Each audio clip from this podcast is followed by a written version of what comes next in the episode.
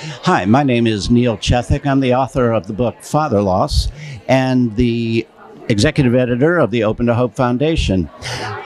I want to ask you a question. What kind of griever are you? Are you a dasher?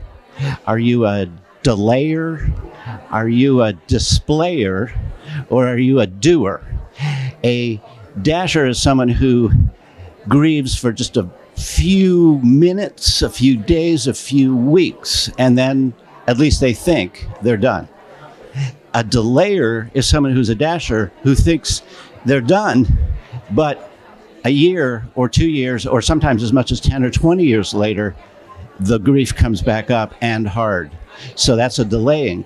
Uh, then a displayer is someone who is more emotional all the time. They're pushing, they're uh, they're crying, they're angry, they're uh, full of emotion.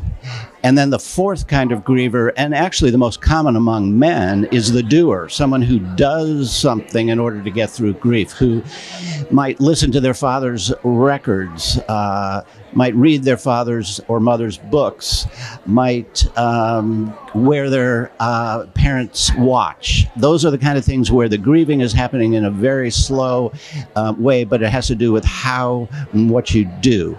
So I'm interested, and maybe you can know what kind of griever are you?